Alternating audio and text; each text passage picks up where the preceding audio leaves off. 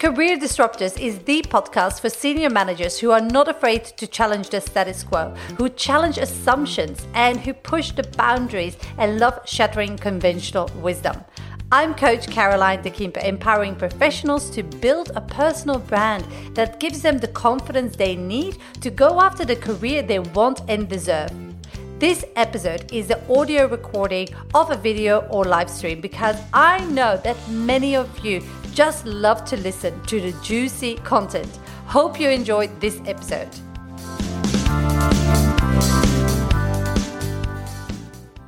Hey guys, it's Caroline, Career and Leadership Coach. And today I want to talk to you about the new pathway to the C-suite. Now it's a different time, and different times really require a different approach. And that different approach will give you different results. Now let's break that down for a second and think about why is it a different time? First of all, it is ultra competitive. Things have changed and technology has played a big part of it. Like at the touch of a button, I can apply anywhere in the world for any job. And so that is a shift in itself, and you have to shift to your approach need to change. And if you look at leadership and if you look at the C-suite executives, they have changed. And so it's constantly evolving. So you need to change if you want to be the leader of the future. Your approach need to change. So today I'm going to share with you 6 steps or 6 things that you need to consider that you need to implement today if you are looking to be part of the executive team or be part of the C-suite. So the first thing I want you to do is really think about your unique value proposition, your genius zone. So at this level or at that level, it's not your capability that will get you the job and your expertise. It's all about how you position yourself, how you present yourself, how you embrace your leadership skills. So you need to understand what your unique value proposition is and what your genius zone is, what makes you you. So it's not because you have done something for years and years and years and you're really good at it, that is what your genius zone is. You will only be the leader of tomorrow if you embrace your genius zone, if you understand what makes you you. So one of the first things I want you to understand and discover and unpack and unravel, whatever it is really understanding that what makes you different, what sets you apart, because it's understanding this that will help you to get up the ranks and get promoted time and time again. It's understanding why somebody should hire or promote you. And it's that knowledge that will fuel the rest of your career. So that's the first thing, your genius zone. Second thing is being an authentic leader. So it's not about hitting with the stick anymore. That's not being a leader anymore. It's about really embracing your authenticity, understanding your values. Now, most of the people that I work with, they know right from wrong and what their values basically mean. But the values that I'm talking about, it goes even deeper. So let me explain. So at a C-suite level or an executive level, you want to make an impact. And to make an impact, you need to be able to influence. Okay? With me? So think about it. You want to make an impact. You need to influence the right people. You need to influence the board. You need to influence your peers, like suppliers, partners, agreements, blah, blah, blah. You name it. You have to influence. To influence, you have 2 aspects. One part is, of course, your reputation, working hard, your capability, your expertise, and so on. But the other part of influencing and to be able to influence is being on the same page, being able to have the credibility, being able to have the same values, being able to work with like-minded people. Because if there is a clash, you can't influence. If they don't really buy into any of the things that you suggest, then you can't influence. So therefore, it's so important that you not only understand your values, what was right from wrong, but really understand how you would define them so you can become an authentic leader. So you can really use that in your leadership, not only to manage upwards, but also to manage downwards and to get your team on board and to become conscious and authentic and really own that leadership and be different than maybe the crap leaders that you have had in the past. But before you do that, you need to understand your own leadership style. You need to come across authentic. And that is a journey, because a lot of the values that we have are just like adopted because, people take these values, family, health, whatever it is, I will take those too. Those sound really well. But it's really digging deeper in what is really coming up for you, what's really true to you. And it's really understanding that and using that in your leadership style and being vulnerable to actually go that deep and to be able to rock the boat and ruffle feathers, because that is what authentic leaders do.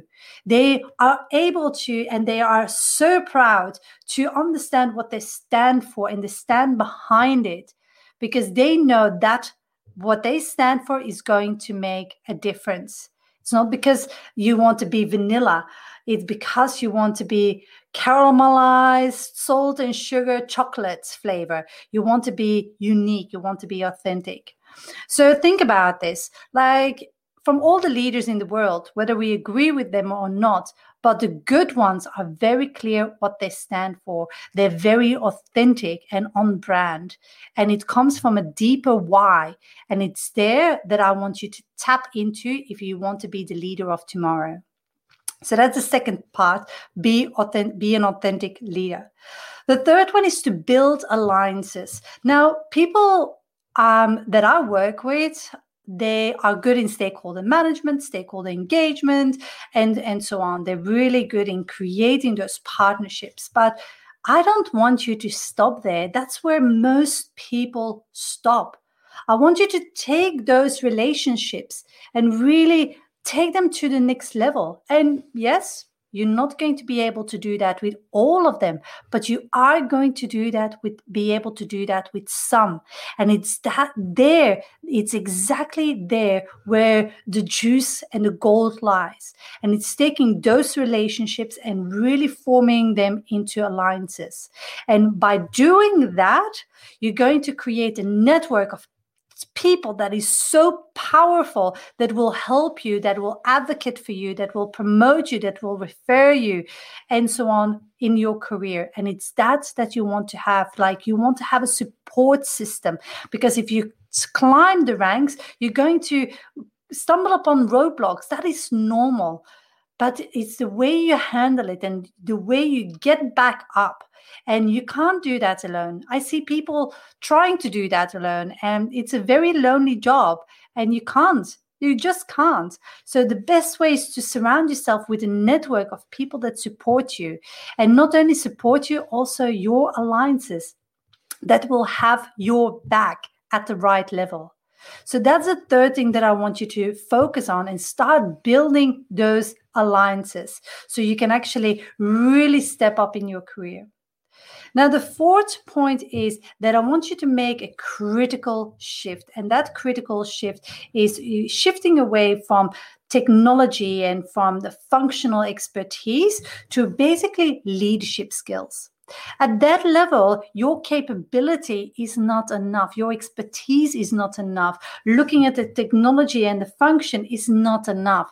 You need to really hone in to your leadership skills. So one of the things that I want you to do is go through your resume, go through everything that you have done, because your resume is not only like useful for job searching, it's also a record for yourself about like what you have done in your career in the past.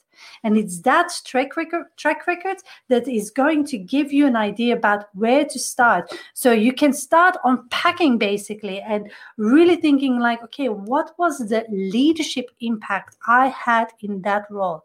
And you start making a list to not focusing on your capability, but really focusing on your leadership skills that you developed. And also, like, not only your leadership skills, but also the commercial impact, because the higher up in the corporate ladder you go, the more important it becomes that you can communicate those commercial skills that you have and the impact on the bottom line that you made in all those organizations.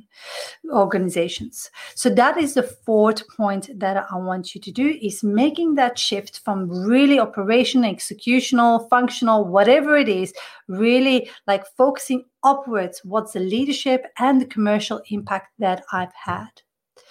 The fifth part is setting boundaries. And people might say, like, oh, okay, what do you mean by setting boundaries? By setting boundaries is about, okay, what is going to be on your plate? Really understanding what are the key projects that you're going to be involved in that are going to amplify and make an impact into the strategy or direction of the company. And if you are asked to do something else, that you learn to say no, and that you actually basically are able to delegate that to other people that are more suitable, because you have to think about your career development. And basically, you need to be able to prioritize what is in line to where you want to be and what is really getting you off purpose. And that could be with extra project work or extra tasks that they ask you to do or extra responsibilities. Always assess. Is it in line to where I want to get, or is it not?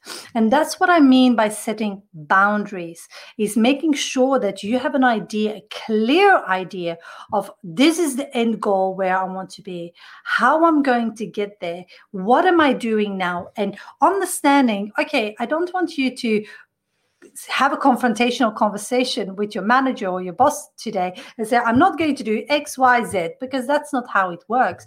You have like a time frame to actually get there. So systematically and slowly, you have to be able to shed those things, then delegate those things that are not going to serve you, that are not going to bring you to that next level.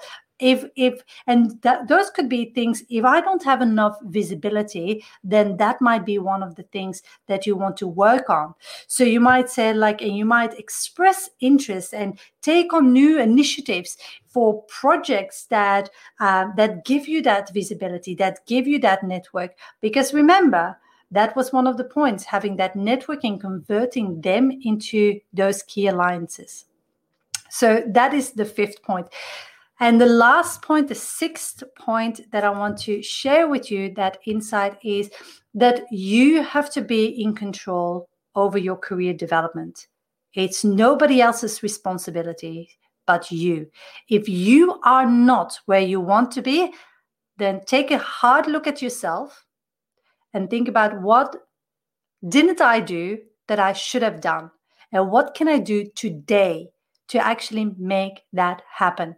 Because if you are not where you want to be, it is your fault and your responsibility. So you can change that. You can change that by looking at it and taking control of it, being deliberate about the steps that you take. Most people that I work with, even before I worked with them, they drifted left, right, and center from job to job, never being very intentional about the career moves that they made. And they're just like, oh, this sounded nice. Yep, let's do this. Or that sounds good. Let's do that. But that is not how it works, because you will end up in a place that you think like, oh my God, how did I get here? What decisions did I make? And that is okay. But the sixth point is, if you want to be on the path to the C-suite, to the executive team, you have to think about, okay, my career development, let's take ownership of it. Let's actually make sure it happens within the timeframes that it needs to happen. I'm not going to outsource and expect that from my company. I'm not going to expect that from my boss or manager to do. Because that's what most people do. They sit back and say like, hey, it's a company that has a great career development plan and stuff like that. and then it never comes. And then you say like, yeah, that was promised to me, but it never comes. It never came. And I can bet you, like, there are people that will be put on the leadership team and they will be like considered as top talent and this and that is okay. But you want to be part of that, and you can control as much as possible how that takes form. And if your company is not really taking on board your career development, you still can. You can work, for example, with people like me, or you can work just with me, to actually make your career development a reality and to make sure you're on track for where you want to be. So these are the 6 points that I wanted to share with you, because leadership, being part of the leader of the future, being part of the C-suite, the executive team, and so on, you need to show up as a different person. You need to become different. And you don't have to sell your soul because a lot of people think like, okay, stepping up will mean I needed to play more politics, and I need to become like really horrible, work crazy hours. And yeah, some positions require that, but there are so many positions that don't require that, where you can actually be clear about shaping what the leadership is for you and what that position will look like.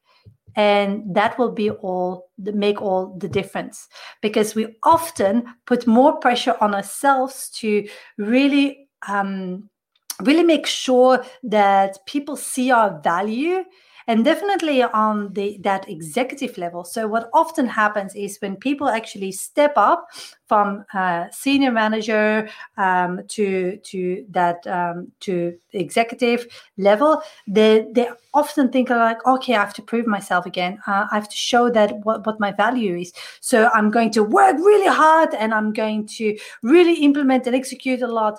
And that is not what people expect from you. They expect from you to see your leadership, to see your strategic inputs. And it's that shift that a lot of people struggle with. Once you have done a couple of executive roles, yeah, most people are fine or get how it works. And so they have to make sure that they change into becoming a new leader, because being stuck in the old way and being stuck in the traditional leadership, that's not going to work anymore in today's age. People want really authenticity. People want to have conscious leaders, and you need to be able to adapt and to change your approach. Like I said in the beginning, different time require a different approach, and they will get you different results. Anyway, this is what I wanted to share with you today. If it inspired you, give me a thumbs up. The more people engage with my video, the better, and the more LinkedIn likes it. If we are not connected on LinkedIn, you randomly came across this video, connect with me on LinkedIn, and the more people that I have in my network, the more people I can reach with my message and change their careers. And that's what I'm all about. I'm on a mission to help as many people as possible. And if you're interested in potentially working together, I will pop a link below. Reach out to me, schedule a time to have a chat with me. And I promise you, pinky swear, my son would say, I promise you, it's not going to be one of those yucky sales calls. It's going to be just a conversation, you and me, and understanding where you're at, where you want to be, the roadblocks that are in between. I will give you some advice, share some insights. And at the end, if you say like, oh my God, Caroline, just want to know the quickest and best way to get there, don't want to do trial and error, I want to work with you, we can talk about that too. So this is it for today. Hope this helped, and I will talk to you soon. Bye guys. Bye.